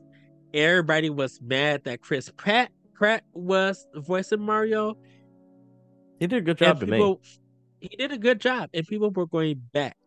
It hit one billion dollars. People were going back to go see that movie. They were taking kids. They were taking other people. Like the movie was doing numbers. So yes, Yeah, and okay. people and some people and some people don't like DreamWorks animation. But I this actually think movie- this is gorgeous. You know, this time around. Oh I'm like, yes. uh, I I not to say I'm super excited to see the sequel, but I'd still watch the Mm. sequel. Uh, you know, it's not a movie that I. If they announced like this was coming out next year, I don't think it'd be my top five like most anticipated movies, but I'm still would watch it. You know, Peaches, Peaches, Peaches.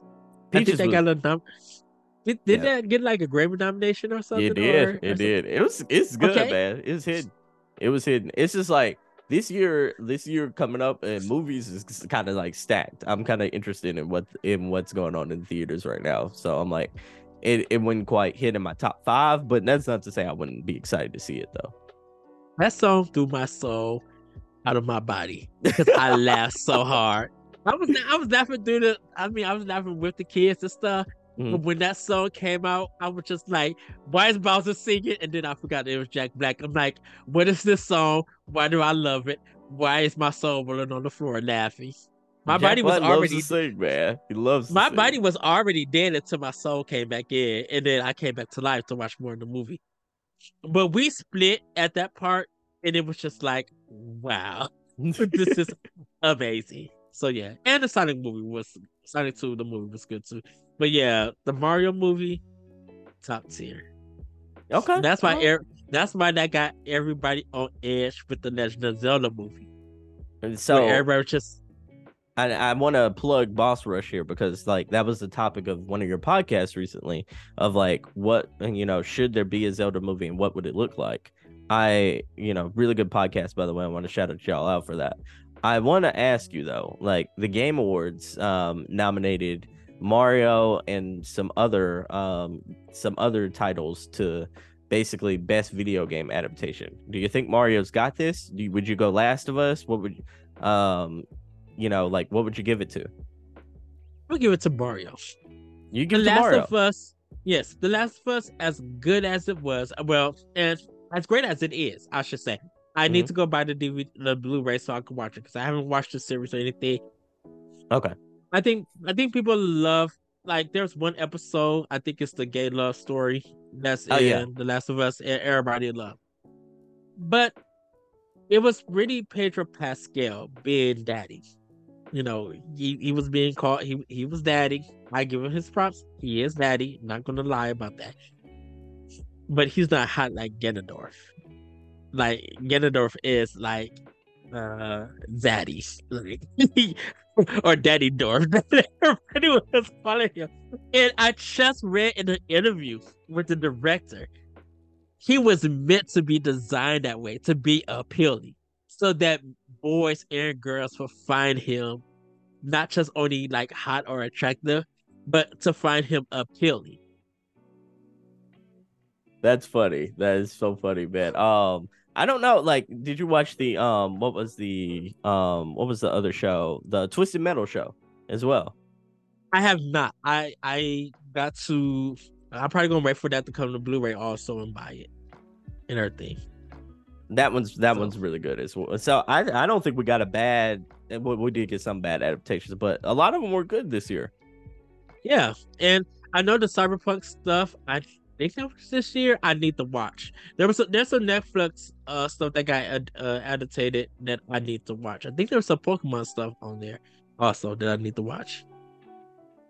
Yeah, there's some really good ones. Hold on one second. Let me pause this real quick. Man, it's been it's been a really good year for video game adaptations. We got quite a lot of them. Um, I think Scott Pilgrim ver- Scott, Scott Pilgrim just came out recently, and people yeah, I gotta that watch one. that. Yeah, that one's on Netflix right now. I started. I think I'm on episode three right now, and I realized Scott Pilgrim is a bad guy. Like he might be a bad guy. Scott Pilgrim was dating these underage girls and stuff like that. Scott Pilgrim was dating these underage girls. He was talking. to Okay, yeah, that he's a, he's a bad that that alone. You'd be like, oh no, we're not doing this in 2023. No, Like- no. And then like he was dating two girls at once, so to speak. He was stringing stringing these girls along. I'm like, and then he was he was uh mooching off his homie, like he was living with his homeboy and mooching off of him this whole time, didn't pay for nothing. I was like, Scott Pilgrim might be a bad guy. Yeah, He might be a foul human. But anyways, Yeah. sorry about this, but um, yeah, Scott Pilgrim. Let's see, what else do we have? Um, I'm trying to remember what else was nominated. Um, let's see. Um, but yeah, it's been a good year for Nintendo. I want to before we go though, I do have one two last segments. I'm not gonna do the the trivia portion this episode because oh, you should have. I like Ah, the okay. trivia section. okay, we'll bounce back. We'll bounce back with the trivia section. I was gonna I'm gonna give you a little bit of spiciness here. All right. Okay. So I'm gonna give you the trivia portion, but I'm gonna play a game called Would You Rather. And I'm gonna give you two options, and you're gonna rapid fire off the top of your head tell me which one of these two things, based off of video games, you would rather have or experience next. Are you ready? Okay. Yes. Okay. All right. So, would you rather play Hogwarts Legacy 2 or a Knights of the Old Republic remake if they came out next year? Which one would you rather play? Oh. Hogwarts Legacy, uh, Hogwarts 2. Um, I just got Hogwarts Legacy on uh Xbox for the Black Friday, so I can't wait to play it. Okay. All right. All right. Would you rather have a new Batman game, but it's Batman Beyond, and it's ba- and it's made in that same type of style as the Arkham games, but with Batman Beyond as the the main like setting and, and antagonist, or would you Mhm. rather have a Deadpool game made by Insomniac? Um, I go go with Batman and Beyond. I like um, that. with I like it. them. Um, because uh, Insomniac, you need to remaster the Resistance collection, and you need to put that on PS5 so I can buy a PS5 and play all three of those games, and just twirl my soul out once again up into heaven. Okay. A lot Okay. of take, a lot of my, a lot of my soul. that's how that's how happy I get with some things, everybody. I feel you. I feel you. All right. So, would you rather have a Legend of Zelda movie, Legend of Zelda movie based off of the the Breath of the Wild and Tears of the Kingdom storyline, or would you rather? And this is a this is kind of a hard one here. Rather have a movie based off of Smash Brothers, Super Smash Brothers, well, Mario's the central protagonist, and he has to recruit all these people to basically stop the evil hand. I'm going to go with the Legend of Zelda because um Smash Brothers is the Laugh, Laugh Olympics. Okay. of you know if you would have said would you love to see smash brothers as a movie based on like the laugh olympics like the hanna-barbera stuff oh i would have put that with ease because uh i want to see uh samus and little mac go at it again and see who gets knocked up in the air and what Mhm. foolishness is going to happen like i would love to see a bunch of comedy bits and everything. like that. And you know, and you know, Sakurai is a good old fool to pull awesome stuff and add characters that's not even into the game. Be like, what in the heck are we doing? We got the Warthog from Halo Dude in here. I love it. Top ten movie of the year. I I would say I would have went with that if that was treated that way. But I'm going with Zelda, of course. okay, I like that. I like that. All right, so would you rather get Metroid Prime, um, Metroid Four next year, like it, it, the game actually comes out, or would you rather get Then let's give you a spicy one here. Metroid Prime 4, or would you rather get Oh, let's go with um um Mother 3. Metroid Prime Uh, 4. Okay, gotcha. Gotcha. Okay. Now, this would have this would have been the problem. And you would have said, would you pick up Metroid Prime 4 or Ghost of Tsushima 2 if they released on the same day? I would have to fight. oh. I would have oh. to fight my bank account to be like, okay, I only got eighty dollars in my account. Let's just say that. I have to choose one of these. I already own a PlayStation 5. I mean, I don't own one right now, but let's say if I do. If those were to drop on the same day, both got 10 out of 10s, both look graphically amazing. Like, it's just like, ooh, Insomniac in retro. Hmm. Who do I go against? Do I do I continue my journey or being a samurai and oh I can't hear you. I think that's Sucker Punch, right? That- uh, yes, that's Sucker Punch. Yeah, Oh, Sucker I said. I'm like, sorry, Sucker Punch. Sorry, everybody. Do I continue my journey and look at how beautiful it is, or do I be like, wait a minute, Metroid Prime Four, have people from Halo, Battlefield, and Call of Duty come together to work on a first-person shooter? Ooh, I think okay, that's pretty hard. I'm gonna go. I'm like, I'm gonna go with Metroid. Still, Mhm. and then I'm gonna get some pizza and a drink, play some Metroid, and then sit down and think about my decision. Was it right or wrong? Okay. Uh, uh, all right. I gotta. The last one is probably going to be the hardest one here. You get you get a PS5 for two hundred dollars. Two hundred dollars just flat even. A Mhm. brand new one. Or would you rather have the Switch Two for five hundred dollars? You have to pay five for the Switch Two or the PlayStation, uh, the PlayStation um Two or the PlayStation Five with for two hundred dollars. The Switch comes out with a brand new Mario day one. Switch two for five hundred. Oh wow, wow! And and I'm gonna tell you, it's not because of the Nintendo thing. Nothing against Sony, but Mhm. right now, Sony still doesn't have anything that I want to play on that system. oh, get no me Spider Man wrong. Two.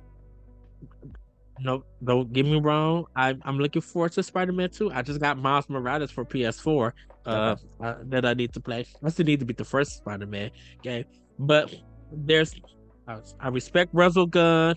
I respect their remasters and stuff, but nothing on there is just saying you need this right now. I have I beat God of War Ragnarok. Don't need to play it on PS5. I have Horizon 2 on PS4. Just need to beat it, beat it, and get through that game uh, and everything. Don't need it on PS5. I need something that's going to say, "Oh, you need to have this system," and nothing is speaking to me. What- Switch to What is that game Oh. that would be able to speak to you? Well, what is is it like a franchise in particular? it's literally right now. It's Ghost of Tsushima 2. Okay. Once I see that, and I mean, I need to see in game Mhm. what I'm going to get. Then I would say I need a PS5. Right now, I'm gonna. Okay. All right. All right. So with the Switch 2, you uh, you already know you have a library of games that you already know what you want to play. Mhm. Okay. That makes because I sense. know uh, they're not going to do something crazy with Mario again in 3D. No, probably not. Probably Oh, not. M- Nintendo! Oh, Nintendo going to do something very different. Yeah. M- Well, you don't think it's gonna be Odyssey 2? It, it may be, but they're going to do something different. Mm-hmm. I can feel you. I can You feel know. you. What? Okay. So, final question with that that follow up question based on that, like on the Switch 2, if it's not backwards compatible, do we ride? Or are you okay with that? I'm okay with it. What? what?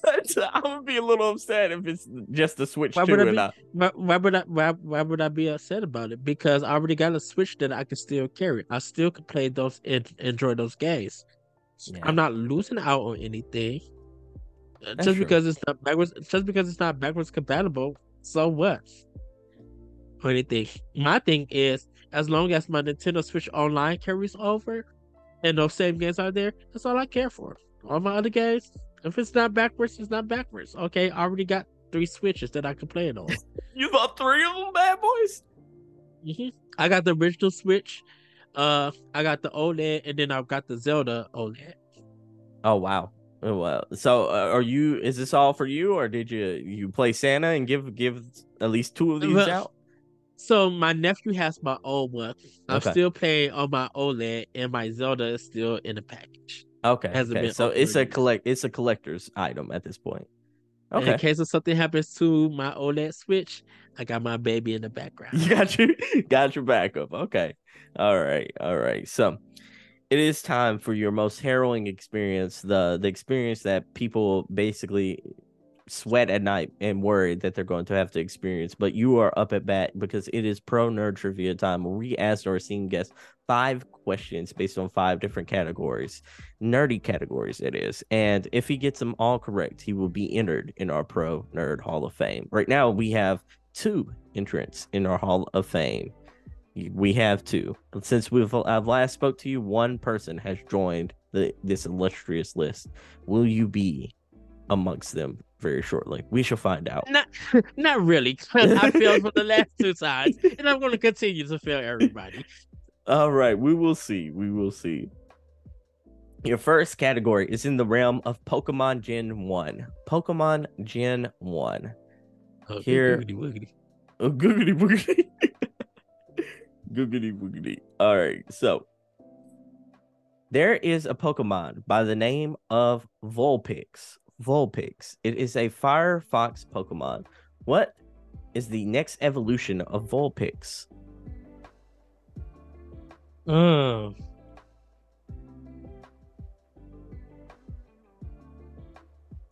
Little because tidbit it comes, for I, because I think it, be, it becomes like a big horse. I think.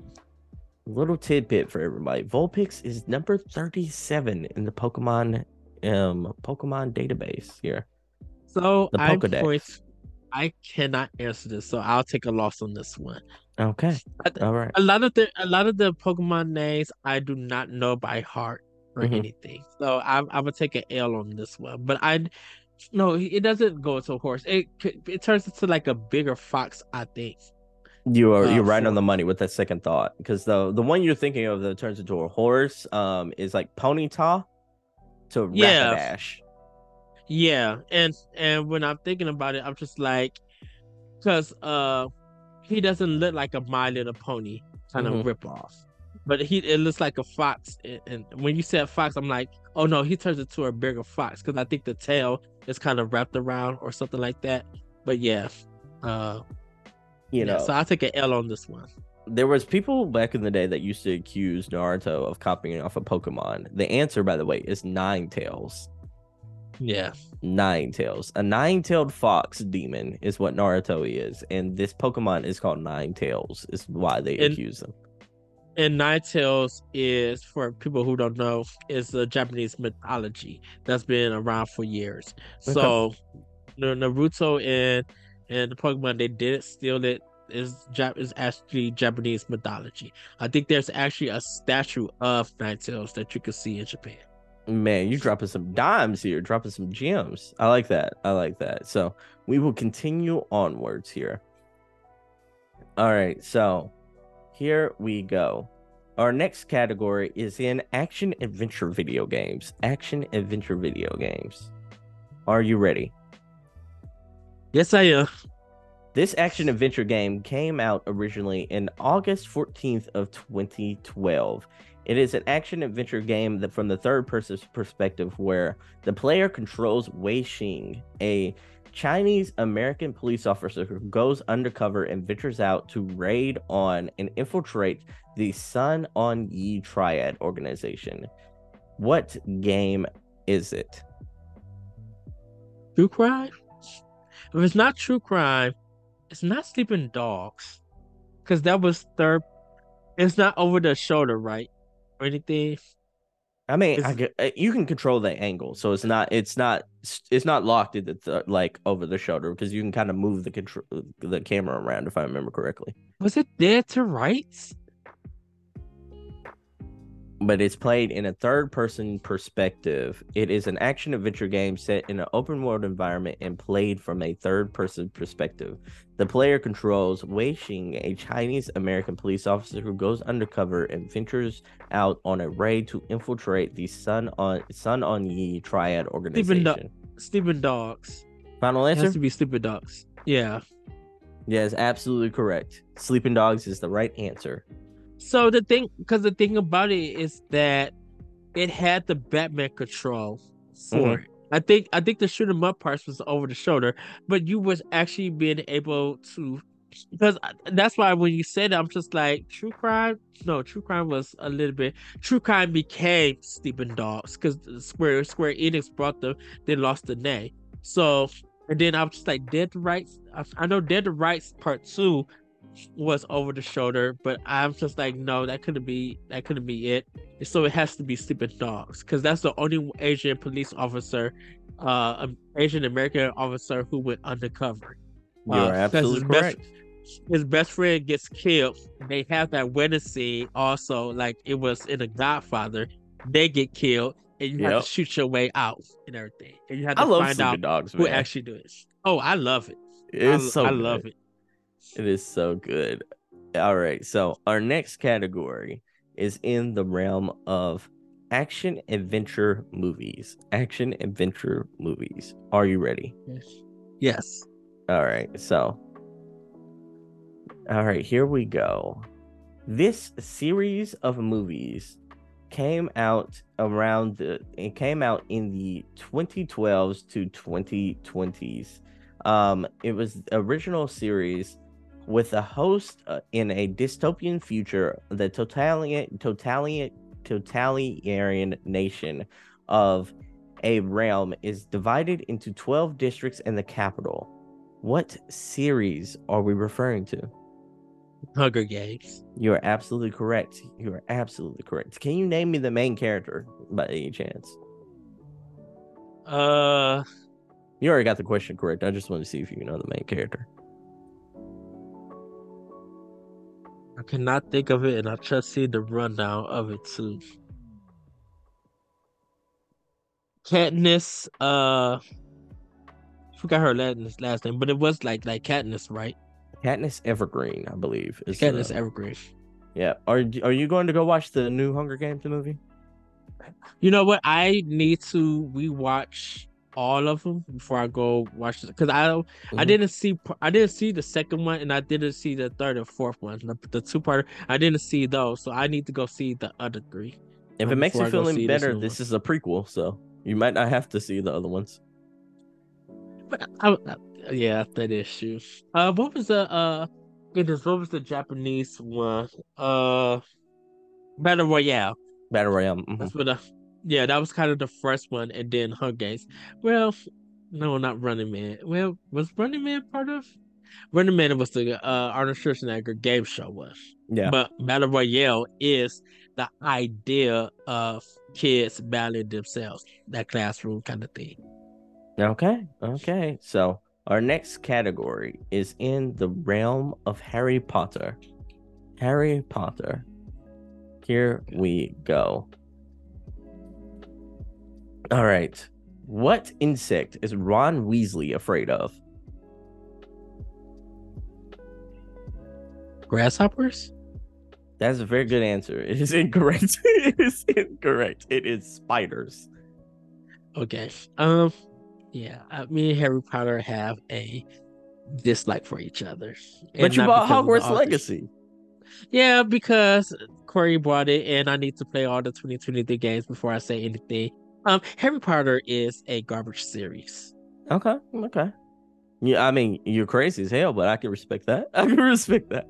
The books are boring. I fell asleep on, on some of the movies. They're pretty much Scooby Doo songs. If you play music while they keep running in all seven movies, even though they're at a school that is for wizards, you would think this was Scooby Doo. Where are you? Do something. You're in the school of wizardry. What are you not learning? You're hiding behind a cape. That's the only action that you have done in this in this these series, in the movie sense. Do something. Okay. All right. Boop like Mickey Mouse. Tap dance or boop. tap dance or something. Do some kind of magic. Babbity boop. Why should that be the Why should that be the episode name? Babbity boop. Babbity boop. I love that. I love that. I'll, I'm I'm gonna make a note of that right now. Babbity boop. Um. All right. So, your last. I think that was question number four. So your last. Yeah. And final question is in the realm of TV shows. TV shows. This TV show is based off of based in a video game universe. Was highly acclaimed when it came out. It starred Hailee Steinfeld and also a one actor who played Spider-Man, aka Yuri Lowenthal. Can you name me which TV series we're referring to? Question: Was this series series on cable or was it streaming? I can give you that hint. It was a streaming show. Okay. Hailee Steinfeld. Hailee Steinfeld and the and voice actor who played Peter Parker, Yuri Lowenthal, starred in a TV show, a hit TV show based in a video game universe. Was that that high school one?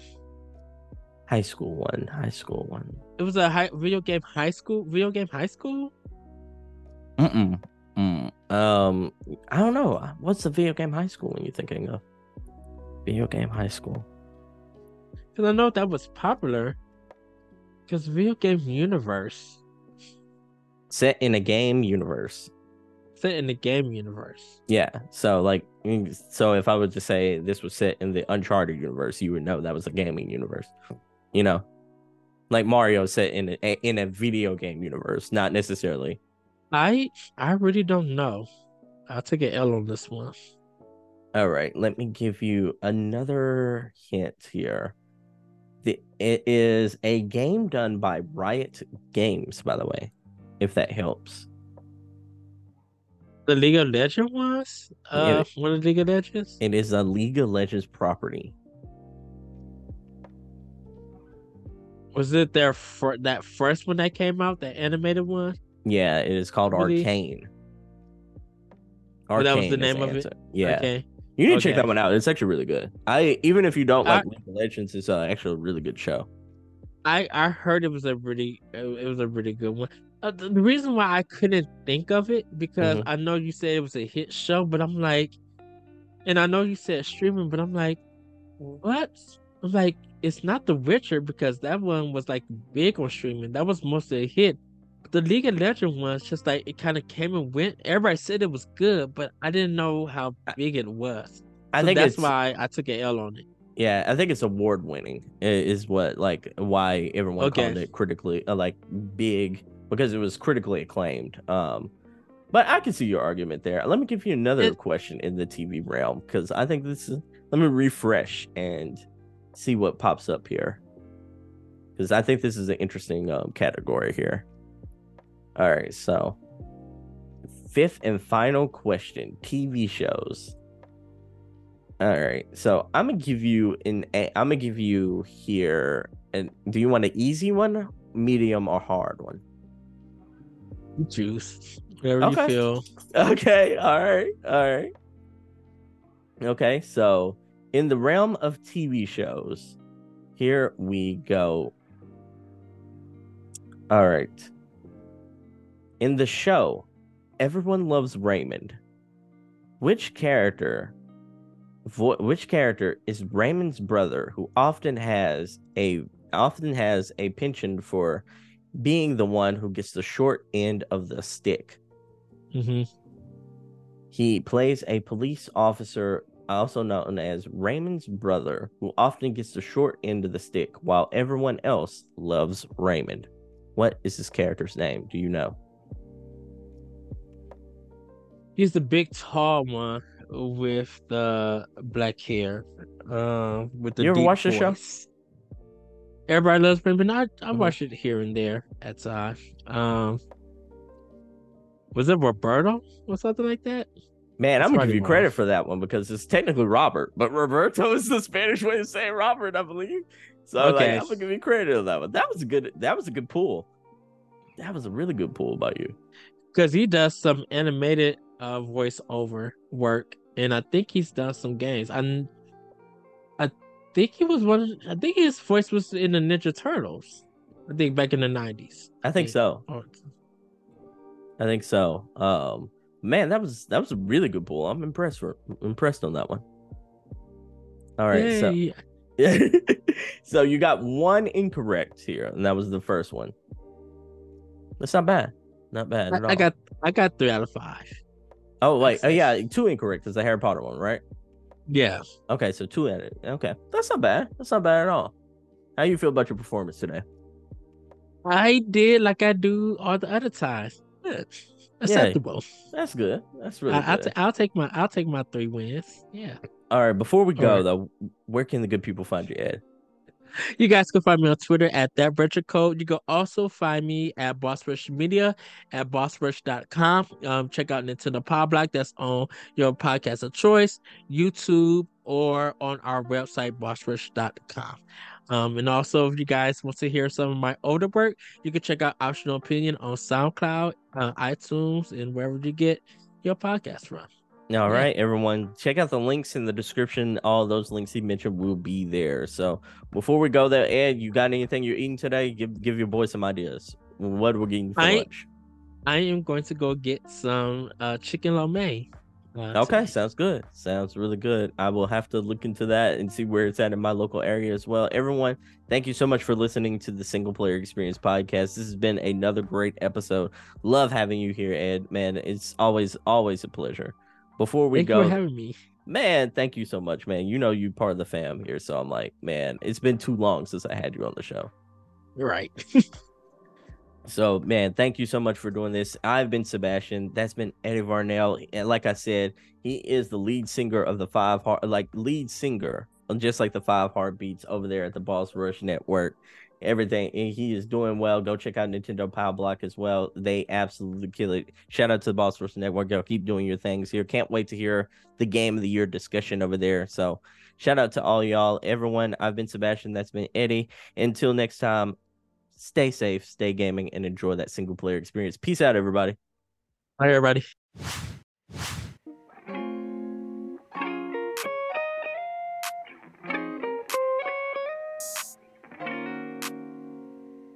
So that's a wrap for this episode of the Single Player Experience podcast.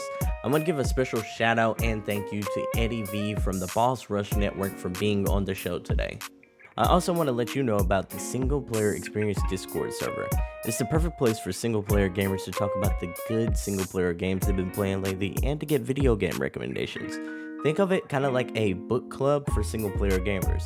The link to join will be in the description. Once you're in, feel free to share your video game backlog list, talk about the good games you've been playing, or give your feedback on the show.